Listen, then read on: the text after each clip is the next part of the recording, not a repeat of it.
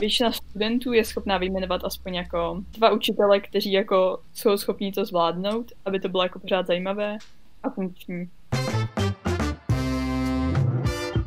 Uzavření škol kvůli nemoci není v Česku tak neobvyklé. Naposledy byly celostátní chřipkové prázdniny vyhlášeny například v prosinci 1995. Přesunutí celé výuky do distanční formy je ovšem zcela nové. Jak tuto situaci vnímají středoškoláci? Na rozhovory jsme si pozvali Eriku Kubálkovou, druhou místo předsedkyni České středoškolské unie. Posloucháte podcast Mnoho světů.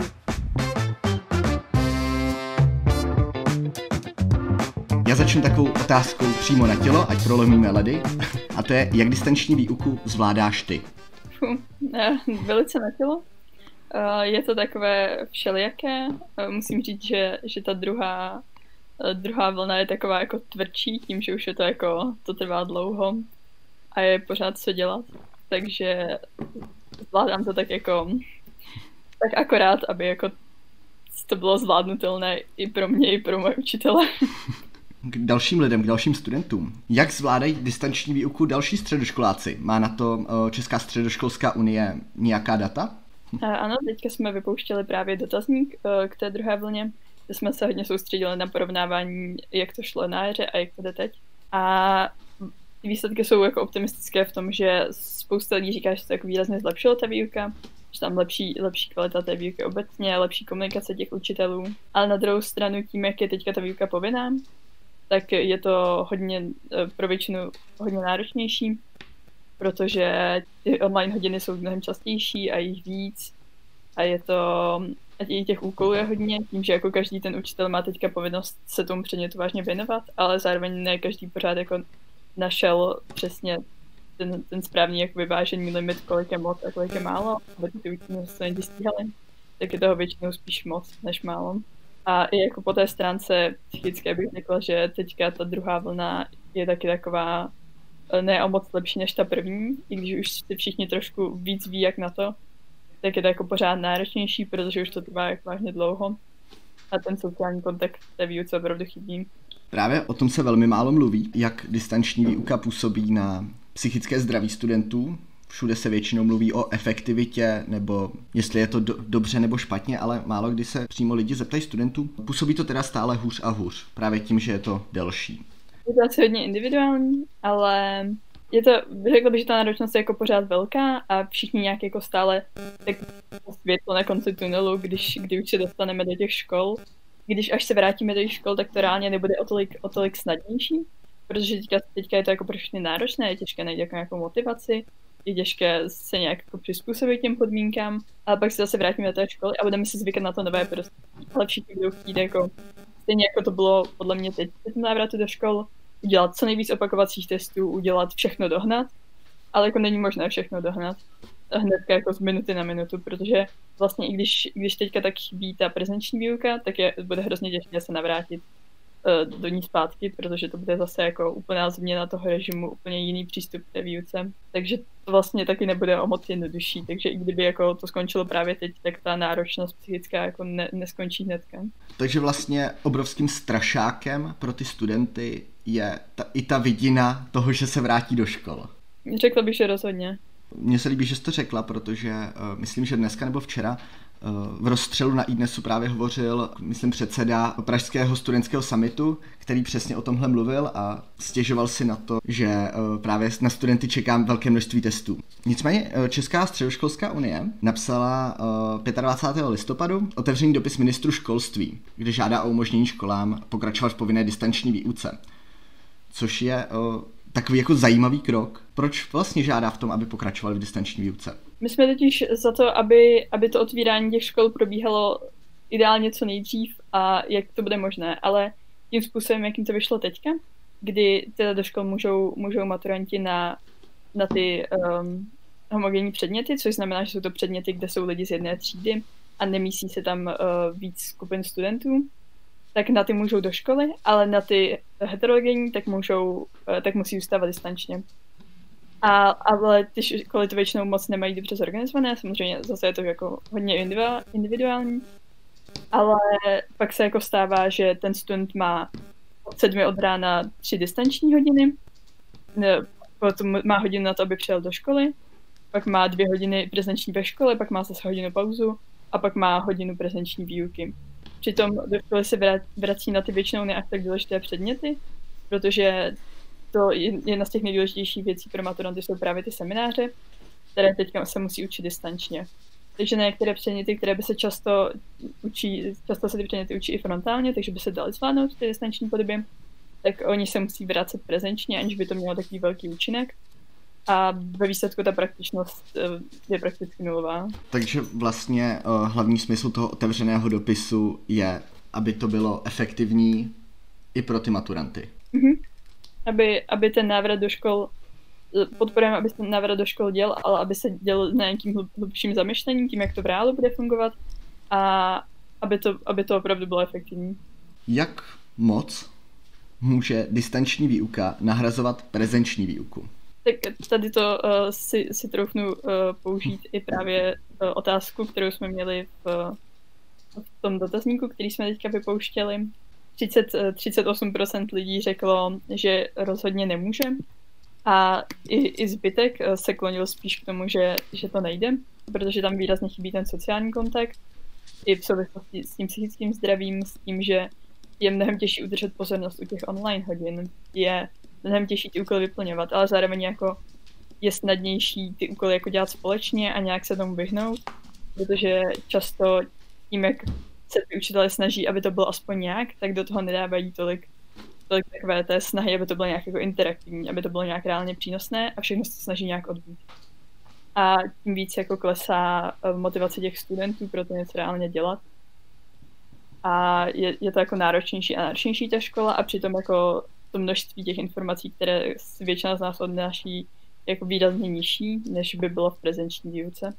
Takže um, mám pocit, že, že jako není dlouhodobě je to dost neudržitelné, zvlášť v tomhle stavu, kdy nikdo nepředpokládá, že to bude jako dlouhodobé a všichni se tvá, všichni jako poukazují na to, že až budeme ve škole, tak tohle doženeme. Teď je to jen jako prozatím mod, když už to trvá opravdu dlouho. Je nějaká možnost právě, aby eh, třeba distanční výuka začala nahrazovat, nebo jako zvládne český školství se k tomuhle posunout? Těžko říct, protože um, mám pocit, že teďka už jen to, že jako to musíme dělat, je jako velká, uh, velká náročnost a kdyby, kdyby musela jít ta motivace z těch škol, aby na tom začali být pracovat dobrovolně, tak eh, by to bylo jako náročnější, protože by to musela být nějaká jako udržitelná změna. Ale spousta těch škol se už snaží, aby to bylo možné, aby, aby to fungovalo i v tom distančním modu. Stojí to často na těch učitelích, kteří si k tomu opravdu sednou a přemýšlí nad tím a komunikují s těmi studenty a berou zpětnou vazbu od studentů a taky na studenty, kteří jim tu zpětnou vazbu musí dát.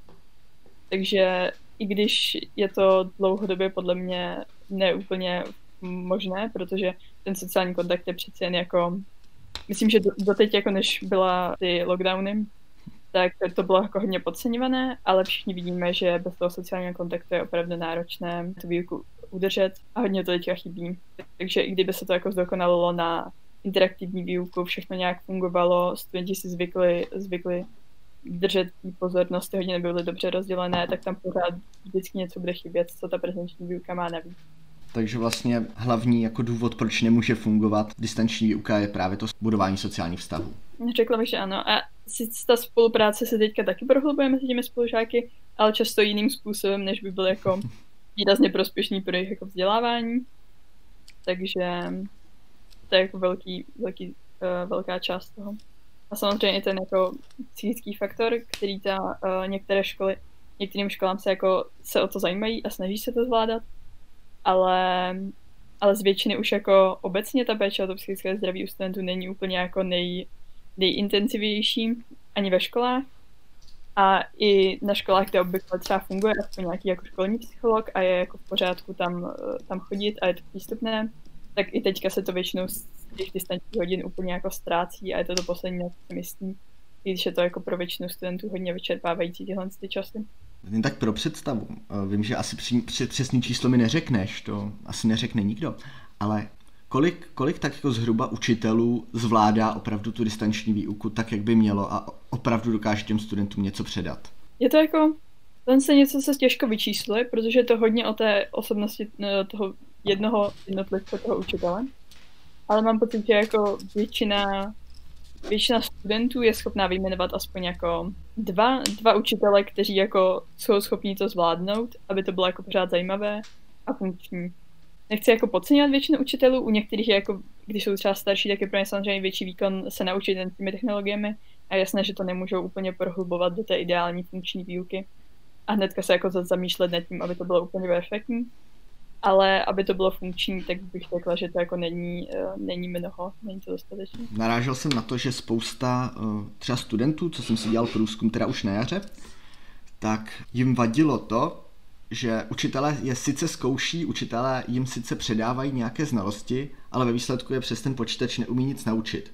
Takže to, to třeba já vnímám jako ten efektivní přístup k tomu, k té distanční výuce. Jak to vnímáš ty? Nebo jak by, jak by podle tebe měl, měl vypadat jako ta správná distanční výuka? Podle mě se to hodně odráží na tom, že ty školy jsou, jsou zvyklé mít na většině hodin frontální výuku, která může fungovat uh, v tom offline prostředí, protože přece tam nějaká ta interakce je a ten učitel jako vidí, jak ty studenti na to reagují a jako vidí, jak to jde a je přirozené pro ty studenty se ptát. Ale když tenhle ten klasický formát přenese do toho online prostředí, tak už je to mnohem náročnější, protože ta pozornost tam výrazně jako ubývá tím, že člověk není vyloženě v té třídě, není mezi těmi lidmi, kteří, kteří dělají tu stejnou činnost a ten učitel nevidí tu přímou reakci. Celé je to takové jako izolované, ten systém. Takže je nejlepší, když je učitel schopný uh, kombinovat různé metody té výuky, jak přes ty videohodiny, tak zadávat nějaké jako projekty, kde si studenti můžou pracovat třeba víc sami a být schopný uh, třeba rozdělovat je i do skupinek a udělat nějakou jako práci, která to udělá trochu rozmanitější. Takže učitele, které, podle mě, kteří jsou podle mě jako to nejvíc zvládají, tak jsou ty, co, co, do toho, co to do, dokážou dělat co nejrozmatí, nejrozmatí. Nejrozmanitější. Tak.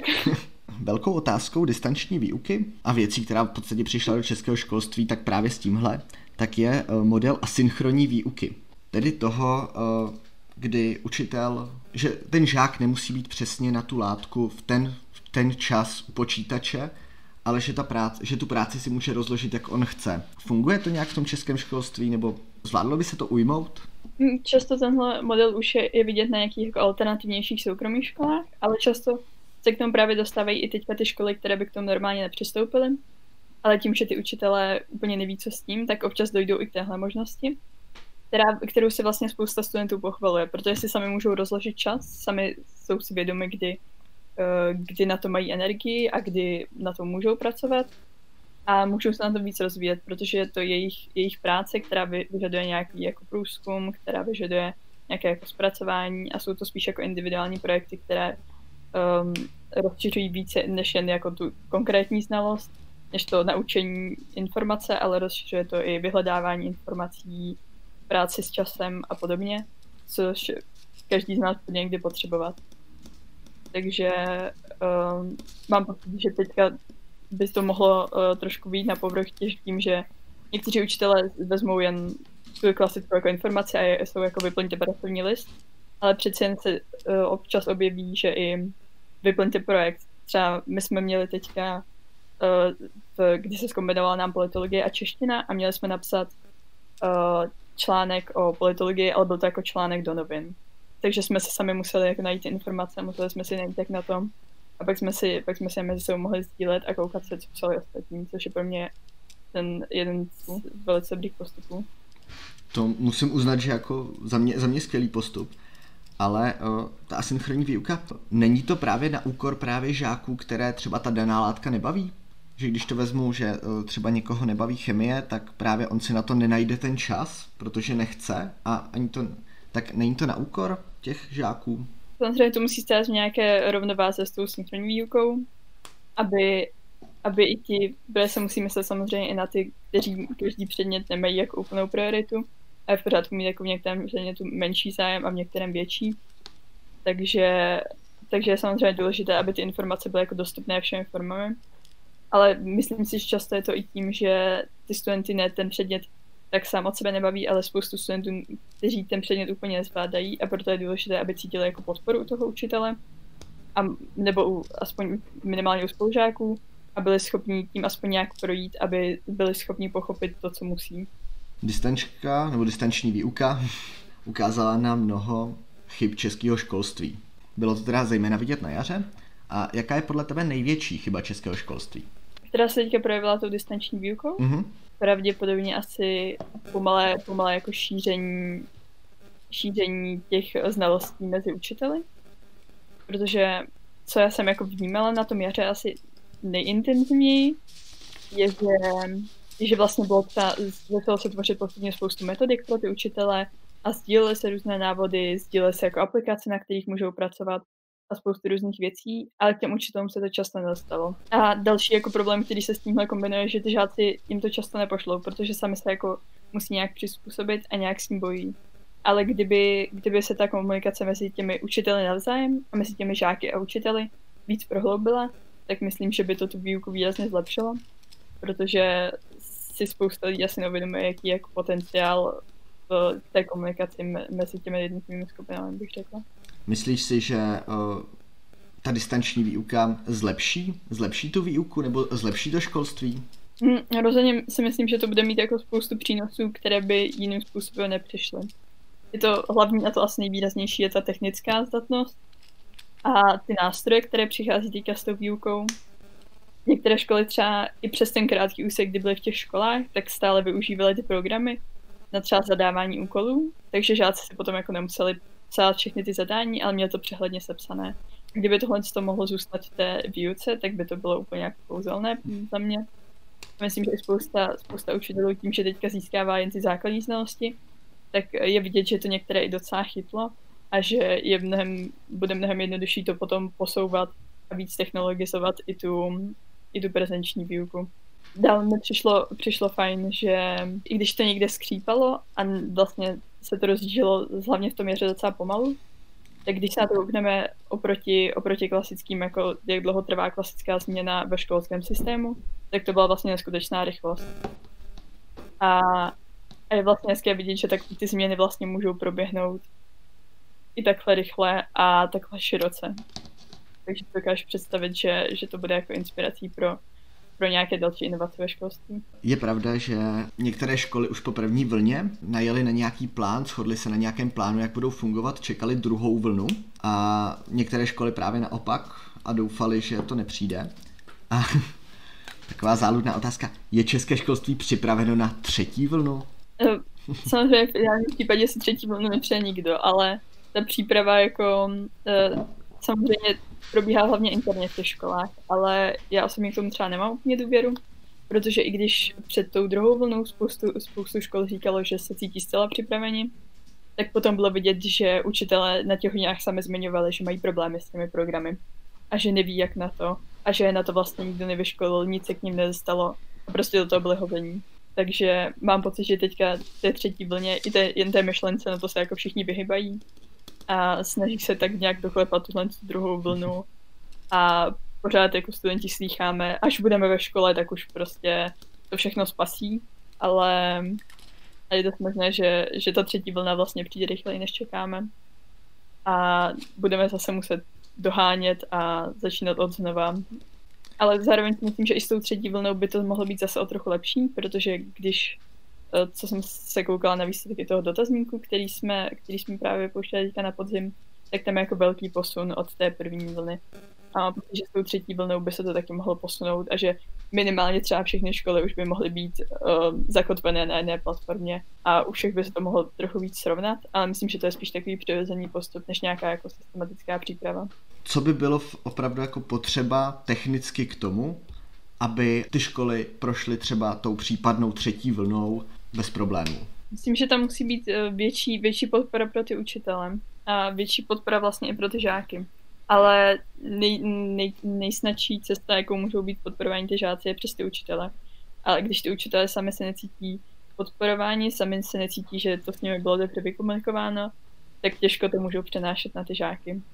A je důležité, aby, aby ty učitelé byli sjednocení, aby byli, měli mezi sebou komunikaci, aby věděli, jak na to a hlavně, co by podle mě nejvíc pomohlo, je, aby se dobře předávala zpětná vazba. Na hodně školách je třeba, si ty školní samozprávy trošku upadly, tak na hodně školách se vytvořily zpětné vazebné dotazníky které my jako hodně podporujeme. A individuálně, když nás někdo osloví, tak se snažíme pomáhat. A to jsou dotazníky, které fungují přímo pro jednotlivou školu a můžou, můžou dát dohromady tu zpětnou vazbu od studentů pro učitele.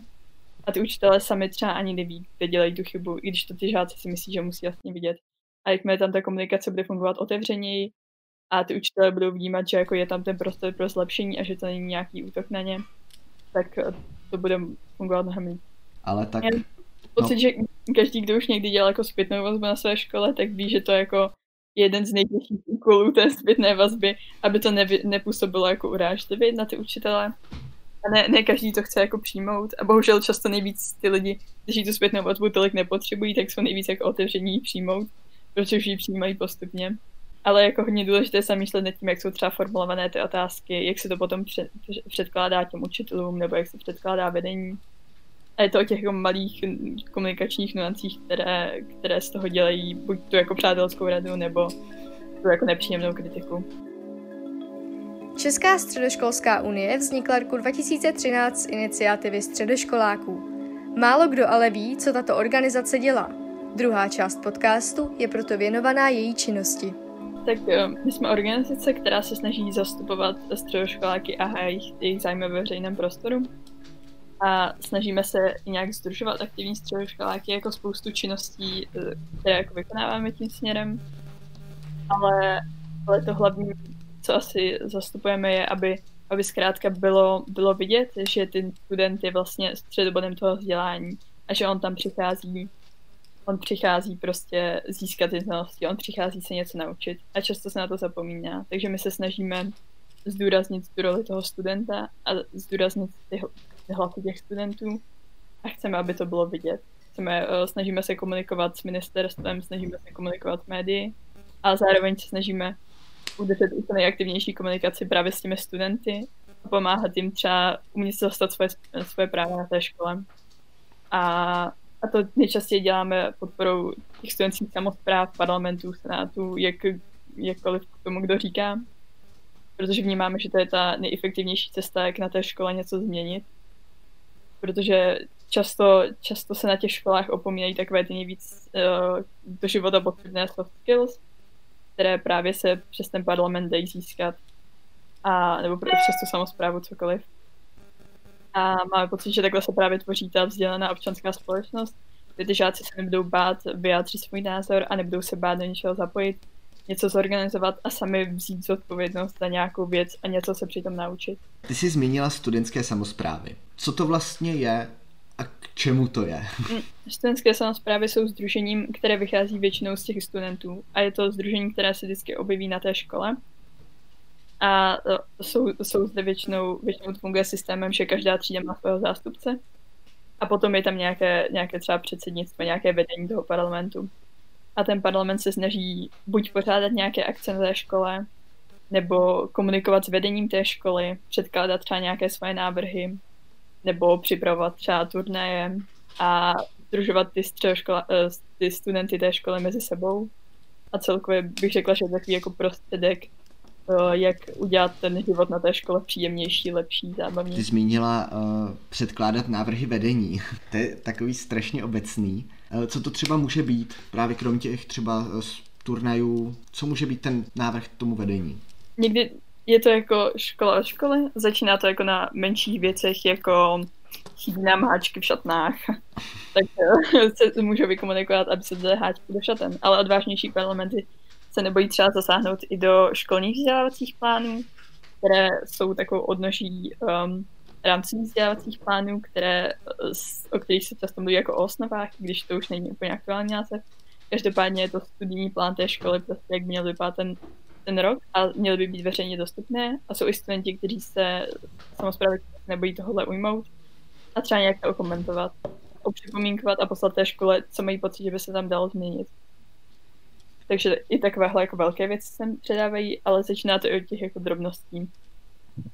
Uh, zpětná vazba těm učitelům, taky to je podle mě jako velký prvek, který ten parlament může zastávat. Fungují vztahy mezi učiteli, eh, studentskými samozprávami a vedením? Říkám to asi často, ale je to zase jako od jednotlivých případů. Na, na spoustě škol je, takový jeden pedagog, který, který se vždycky toho parlamentu zastane a je v tom s nimi. A vždycky aspoň nějaké zastání má, ale jsou už školy, kde je to přijímáno hodně těžce a je ten parlament viděn jako, jako nějaký jako útok na ty učitele, že ty studenti jako se sami vrhají do nějaké iniciativy, což mi teda přijde úplně absurdní, protože často, často je to i jako dobrý nástroj pro ty učitele přes tu samozprávu a dá se něco řešit i s nimi. Ale uh, na spoustě škol je jako těžké ten, ten parlament prosadit už jen kvůli tomu, že to vedení to hodně bojkotuje. Ale jsou i, jsou i školy, které to přijímají mnohem líp a nebojí se třeba si tomu parlamentu říct, jestli třeba, že eh, třeba škola slaví nějaké výročí a ta škola hm, to vedení teda předá parlamentu, že by bylo fajn uspořádat nějakou akci a nějak se o tom spolu baví a vytvoří nějakou společnou akci. Proč to například ta vedení bojkotujou?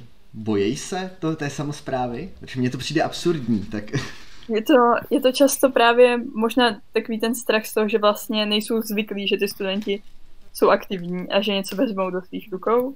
A když často právě chtějí něco měnit na té škole, tak to vidí jako, ale to je přece jako naši činnost jako vedení.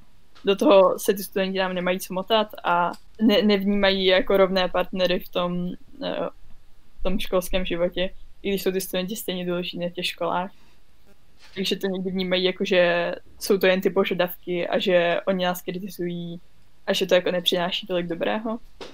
A nejsou úplně otevření jako té komunikaci a když se pak třeba i s těmi zástupci toho parlamentu více povídají, tak uh, zjistí, že to je hodně přínosné i pro celou tu školu. Kdybys mohla teď udělat reklamu jedné škole, kde uh, ta studentská samozpráva funguje úplně skvěle, dokázala by si vzpomenout i v, ko- v kooperaci s vedením a tak? Yes, uh, asi bych si, první věc, co mě tohle napadne, je těch samozpráv víc, kde to funguje, ale vzpomenu si na um, gymnázium v Kralupe, což asi um, lidem, které jako nejezdí na tyhle akce se samozprávami a nežijí úplně takový ten typický stereotypní středoškolský aktivní život, tak asi moc neřekne. Ale taková samozpráva, kde právě pořádají spoustu akcí, dělají zpětnou vazbu učitelům, upravovali ty švpčka a vlastně vím, že snad si to s žádným jiným parlamentem, ale i dodávali na záchody takové ty fotbálky, takže je to jako opravdu maximální, maximální uh, snaha od toho parlamentu a ten parlament je hodně aktivní, je tam velká parta a to vedení jim docela vychází, vychází na stříc a snaží se s nimi komunikovat. A jaká atmosféra panuje uvnitř České středoškolské unie? Je více profesionální a pracovní nebo přátelská pohodová? No takový dva extrémy skoro, ale... Já mám pocit, že se nám to daří jako dobře vyvažovat, protože styl, jakým fungujeme, tak fungujeme jako, když to porovnám s jinými společnostními aktivitami, tak fungujeme vlastně hodně profesionálně a máme jako spoustu, spoustu způsobů, jakým jsme schopni pracovat. Ale na druhou stranu myslím, že nikdo, nikdo z nás by jako ten vztah nepopsal jako profesionální, tím, že jako my jsme všichni opravdu jako přátelé a jsme tam taková jako velká přátelská parta. A i, i všichni jako, i když zrovna jako nepracujeme, tak komunikujeme, máme třeba jako telefonáty mezi sebou, kdy si prostě voláme několik hodin jen, jen proto, aby jsme se slyšeli. A řekla bych, že je tam spíš až taková jako rodinná atmosféra, nebo já jsem vždycky u něj brala ten tým jako, jako svoji takovou druhou rodinu. A všichni se tam jako podporujeme a je to, je to, takhle to zní až tak jako idealisticky, ale trochu že to tak je, i když je to někdy náročné, ta práce. A trávíme spolu spoustu času, takže někdy jako se nějakým drobným konfliktům nevyhneme, tak je to jako um, hrozně naše rodinné prostředí, bych řekla, no. Trouf, troufnu si až takhle jít. Česká středoškolská unie vlastně tyto samozprávy združuje, pořádá pro ně i akce. Uh, asi hlavní jsou pak s nimi, kdy střední školy vysílají své delegáty. Nicméně existuje ale víc organizací, které uh, združují samozprávy. Není, v Česku není jenom jedna, například uh, Česká středoškolská aliance, Myslím, že podobnou funkci zastává i Národní parlament dětí a mládeže. Jaký je mezi nimi rozdíl? Mám pocit, že teďka to bylo hodně vidět i v té, i v té karanténě, tak kromě teda NPDM, toho Národního parlamentu, tak jsou to většinou jako krátkodobé projekty, které se vzedmou, když nějaký student získá nějakou iniciativu a pustí se do toho a řekne si, že jako teď jednu věc změní a snaží se dělat od začátku. Tím, že třeba jako nezná nás, nebo se mu nelíbí způsob, jakým k věcem přistupuje, a většinou jsou to takové jako organizace, jako na jednu stranu je hrozně hezké vidět tu iniciativu, ale na druhou stranu to není úplně uh, dlouhodobě, dlouhodobě jako fungující u většiny těchto těch, uh, těch ostatních spolků. Jak moc má distanční výuka vliv na práci a projekty České středoškolské unie? Je to, některé projekty dostaly docela silné rány a bylo to docela bolestivé, bolestivé řešení. Eh, pořádali jsme třeba víkend studentských samozpráv, který měl být už na jaře. Tak jsme ho teda posunuli na podzim a opět to nyní nevyšlo. Takže uh, to je taková smutná, smutná část. Potom třeba připravujeme projekt uh, Rozvoj svou samozprávu, který, který už stihl mít i jedno školení úvodní před, před začátkem uh, té první karantény. Jenže přes první karanténu bylo vidět, že ta, že ta aktivita těch parlamentů hodně jako zkomírala a hlavně přes tu distanční výuku, jak jako tou iniciativou, tak časovými možnostmi a komunikací s učiteli je prakticky nemožné teďka zakládat nějaký nový parlament, což právě měl být eh, ten účel toho projektu Rozvoj samozprávu, kdy my jsme vždycky chtěli spojovat eh, jednu aktivní samozprávu a jednu vznikající samozprávu a zprostředkovat komunikaci mezi nimi, aby si mohli pomáhat a předávat, předávat zkušenosti. Tak tenhle projekt taky ještě čeká, čeká až se zase otevřou školy. A obecně je to teďka, uh, a zároveň jako nám to dalo spoustu příležitostí, si troufnu říct, třeba převedení teďka toho republikového sněmu do online podoby, což už byl ten minulý. Ten minulý jsme vlastně měli rozdělení na dvě části, jednu, jednu online a jednu offline. A když teďka připravujeme ten další republikový sněm, který teďka bude za týden, 4. a 5., tak uh, už jsme schopni k tomu přistoupit hodně jinak, tím, že už máme ty zkušenosti. A bude to jako mnohem víc interaktivní než ten původní a snažíme se na tom opravdu zapracovat, aby, aby to fungovalo jako uh, lépe a aby to bylo zábavnější.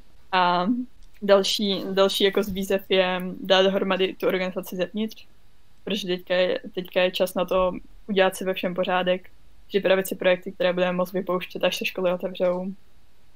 A některé věci se prostě museli posunout, některé věci nám dali zase větší příležitost se moci jako vyjadřovat třeba ohledně té distanční výuky, ale bylo, to, bylo to trochu nepříjemné, ale věřím, že až se teďka ty školy obnoví a snad to bude na delší dobu než měsíc, tak schopni zase trochu najít do toho klasičtějšího režimu, kdy hlavně konečně budeme, muset, budeme moct ty středoškoláky spojovat i naživo a dělat mezi nimi ty opravdové vazby, což teďka jako výrazně chybí. No. Vlastně mluvíme tady o středoškolské unii, mluvíme tady o tom, co dělá, jak funguje, ale co udělala? Jaký už má za sebou výsledky? Je to hodně přes těch eh, sedm let, ale teďka bych se asi vrátila k tomu uh, nejvýraznějšímu za, za poslední dobu a což asi doufám, že i jako lidi, kteří to na tím sledují, tak mohli zaznamenat. Bylo to ohledně té povinné maturity z matematiky, kdy my jsme zastávali, že kdyby se teďka měla, měla být ta povinná maturita z matematiky, tak by, tak by to mělo velice nepříznivý výsledek, hlavně pro lidi třeba z odborných škol a obecně ze škol, kde je průměrně ta výuka matematiky mnohem horší. A bylo by opravdu náročné, aby aby všichni ty studenti zvládli, zvládli tu maturitu. A byl by to, je to jako nepři, byl to nepřipravený krok s tím, že, s tím, že ta výuka se tomu nějak nepřizpůsobovala, i když všichni byli jako, že tvrdili, že matematika je důležitá. A proto by teda měla být zařazená i jako maturitní předmět, který by byl povinný a zároveň tomu šlo napříč jen ten cíl, který měl být zkrátka pro všechny stejný, ale nedělalo se vůbec nic, aby ta výuka té matematiky se nějakým způsobem zlepšovala. Takže jsme um, byl to, byl to takový jako dlouhodobější boj, který se táhnul uh, více, více do roku, ale minulý rok to bylo, minulý rok to bylo, ne tenhle rok, přemýšlím časově. Uh, a měli jsme právě třeba protest, který, který byl u ministerstva, kde se sešly stovky středoškoláků. Pak jsme psali dopisy poslancům a nakonec nám opravdu po, povedlo, eh, že ten zákon neprošel a tam povinná maturita z matematiky byla zrušena. Takže to je taková, eh, řekla bych pořád docela aktuální věc. Když jde ještě víc, eh, víc do minulosti, tak eh, je, je toho jako spoustu, ale z věcí, co ještě byly, byly zaznamenatelné, třeba jak byla pamlsková vyhláška, tak jsme, tak jsme právě hodně bojovali proti tomu, proti těm pravidlům, která byla, byla poměrně striktní A nakonec ty střední školy z toho byly vyloučeny a potažmo i vyšší, vyšší gymnázia. Takže tam, tam to byl také velký úspěch, tam jsme psali právě otevření dopis na eh, ministerstvo tuším. A zabývali jsme se potom i hodně, hodně činností, která, byla, která třeba nebyla, neměla takovou působnost ve vzdělávací politice, ale měla působnost pro ty samozprávy. Byl to třeba projekt Vzorová samozpráva, který, eh, s kterým jsme objížděli, objížděli různá místa v republice, bavili se středoškoláky, sbírali zpětnou vazbu. A teďka z toho máme takovou několika stránkovou brožurku, jak založit samozprávu, kde je všechno, řekl bych, dost eh, podrobně a srozumitelně rozepsáno. Tak to byla taky eh, taková velká, velká věc, která nám zůstala do dnes. Nebo jsme, už je to, nějaký ten rok už to je, nespomínám si přesně rok, ale sestavili jsme program Revoluce na střední, který čítal 9 bodů, které jsme chtěli změnit v té době a dostalo to třeba ocenění um, um, Gratias tyby. Přesně, vypadlo mi to slovo. Ještě jsem si to dohledávala, abych to neřekla špatně a už je to tady. a teď to byl taky uh, velice úspěšný projekt, kterým, kterým se nám hodně podařilo uh, otevřít uh, tyhle témata studentské participace tom veřejném prostoru, nebo třeba ještě, když si takhle vzpomenu, tak to byl otevřený dopis v rámci, uh, jak bylo zavádění těch slev na jízdné pro studenty a pro seniory, tak uh, nám vadilo vlastně ne samotné ty slevy, to nebyl ten náš hlavní, uh, na co bychom stěžovali, ale že peníze na tyhle slevy měly jít ze školství což eh, jsme rozhodně nepovažovali za, za, adekvátní, za, adekvátní, za adekvátní místo, z kterého odebírat finance, protože školství už je samo o sobě dost výrazně podfinancované. Takže jsme se věnovali tomuhle a nakonec, uh, nakonec se nám povedlo i sejít se s premiérem a um, vyjednat, uh, vyjednat uh, aby se ty peníze brali od jiných. Já se ještě vrátím, když jsi říkala projekt Revoluce na střední. Mně se to strašně líbí, protože to zní jako název filmu z jednoho světa. O, o co vlastně přesně šlo? To je zrovna věc, která mě docela zajímá. Prvním bodem, který je pro mě jako nej, nejintenzivněji zapamatovatelný, je právě podpora těch školních, školních parlamentů. A toho se jako silně držíme, držíme i dodnes protože už, už z těch důvodů, které jsem jako jmenovávala, vnímáme, že ty, že ty parlamenty jsou jako výrazným, výrazným prvkem, který to může hodně zlepšit. Druhým bodem bylo třeba důraz na kvalitu učitele, který je pro nás pořád aktuální, protože učitel je hrozně výrazný aktér v tom vzdělávání a je strašně vidět, eh, jak se kvalita jednotlivých předmětů té výuky mění s, s učiteli. Takže pro nás je důležité, aby aby ty učitelé uměli udělat pestrou tu výuku, aby měli dobrý vztah s těmi studenty a zkrátka, aby, aby to nebyli jen lidi, kteří tam skončili nějakým způsobem omylem, aby, aby nebyli podfinancovaní a aby zkrátka bylo vidět, že tahle profese je strašně důležitá. S tím se pojil i třetí bod, což byla důraz na metodickou pestrost ve výuce. Tím, s tím, že my si nemyslíme, že frontální výuka je sama o sobě špatná, ale v množství, v jakém se objevuje, českém systému eh, je úplně nevyhovující a podporujeme, aby, aby byla víc, větší práce ve skupinkách, aby byly, aby byly různější eh, způsoby zadávání úkolů. Je spoustu možností, jakým, jakým se vyučovat nejen tu frontální výukou. A co teďka už, už se tolik neobjevuje, ale když se nám s tím někdo ozve, tak se snažíme co nejvíc pomoct, tak byly ještě praxe. A uh, Chtěli jsme, aby byly ty zvý, zvýšené, zvýšené odměny za ty praxe a aby byla lepší jejich kvalita, protože tím, tím stylem, jaký je psaný, psaný teďka ten zákon, tak uh, nejnižší mzda je tam na 17,5 koruny za hodinu, což je úplně absurdní s tím, že někdy ten student je zaměstnaný prostě uh, jako um, klasický, klasický zaměstnanec s tím, kolik tam udělá práce. A tohle ta částka je úplně minimální. Nemluví o tom, že je to tam specifikované ještě jako za hodinu produktivní práce a ne všichni, a to je pojem, přes který to hodně, hodně těch firm obchází a snaží se, snaží se nějak naznačit, že teda když, um, když ty studenti tam vykonávali tenhle ty práce, to vlastně nebyla produktivní práce, ale jen se jako učili něco nového.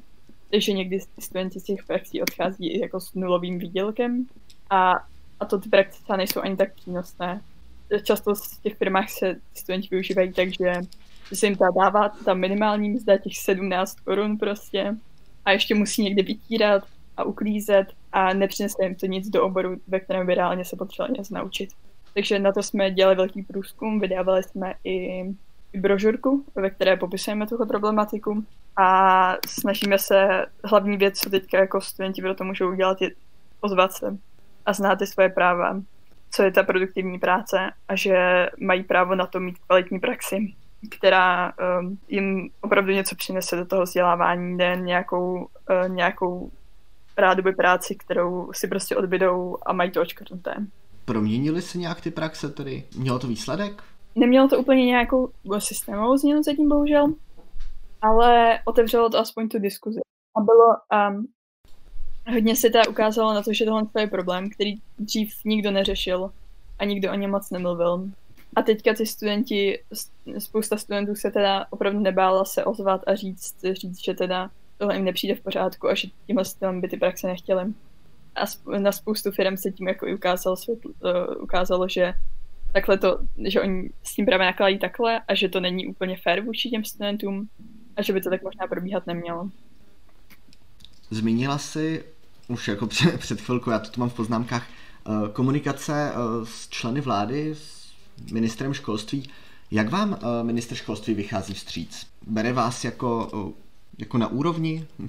Trochu chci říct, že zrovna to je právě velká, velká výhoda té naší organizace, že jsme schopni, jsme schopni ty vztahy s těmi politiky nějak udržovat na jaké profesionální úrovni a docela často i úspěšně. A i tohle to ministerstvo uh, aktuální je velice nakloněno nějaké komunikaci s těmi studenty, takže třeba právě hodně tam uh, maturity z matematiky jsme hodně komunikovali, nebo s ministrem jsme teďka přes jaro měli velký live stream, který studentům měl objasňovat, objasňovat um, co, se, co se jak děje a vysvětlovat různé změny a hlavně zprostředkovat to lepší informování. Takže uh, sice to není pořád úplně ideální a někdy ta komunikace hodně vázne, tak uh, se snažíme nějak udržet živou a doufáme, doufáme i v odezvu ze druhé strany, kde cítíme, že tam ty tendence o komunikaci jsou. Takže už vás bere vlastně, dal by se říct teda, že vás uh, minister školství bere jako zástupce studentů?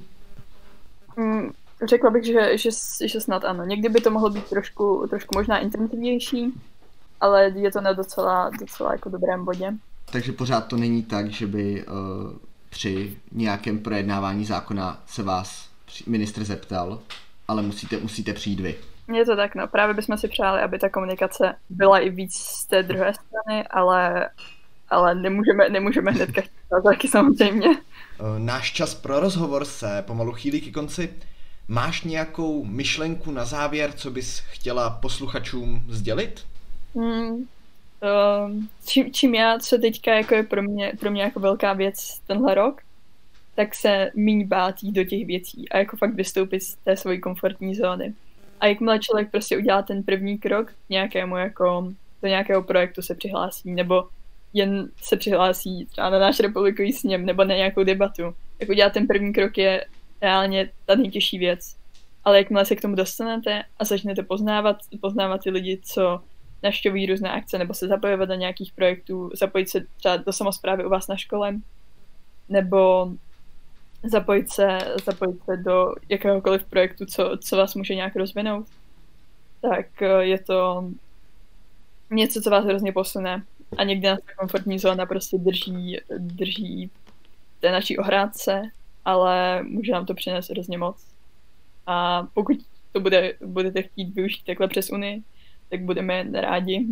A doufáme, že, že jsme k tomu jako dobrou, dobrou platformou ať už k nějakému jako vystupování z komfortní zóny nebo seznamování a podobně, tak to je asi takové moje jako největší doporučení, které i pro mě jako stále, stále aktuální. Výborná myšlenka na závěr. Dámy a pánové, tohle byla Erika Kubálková, eh, místo předsedkyně, druhá místo předsedkyně eh, České středoškolské unie. A tobě, Eriko, děkuji, že jsi přišla na náš stream.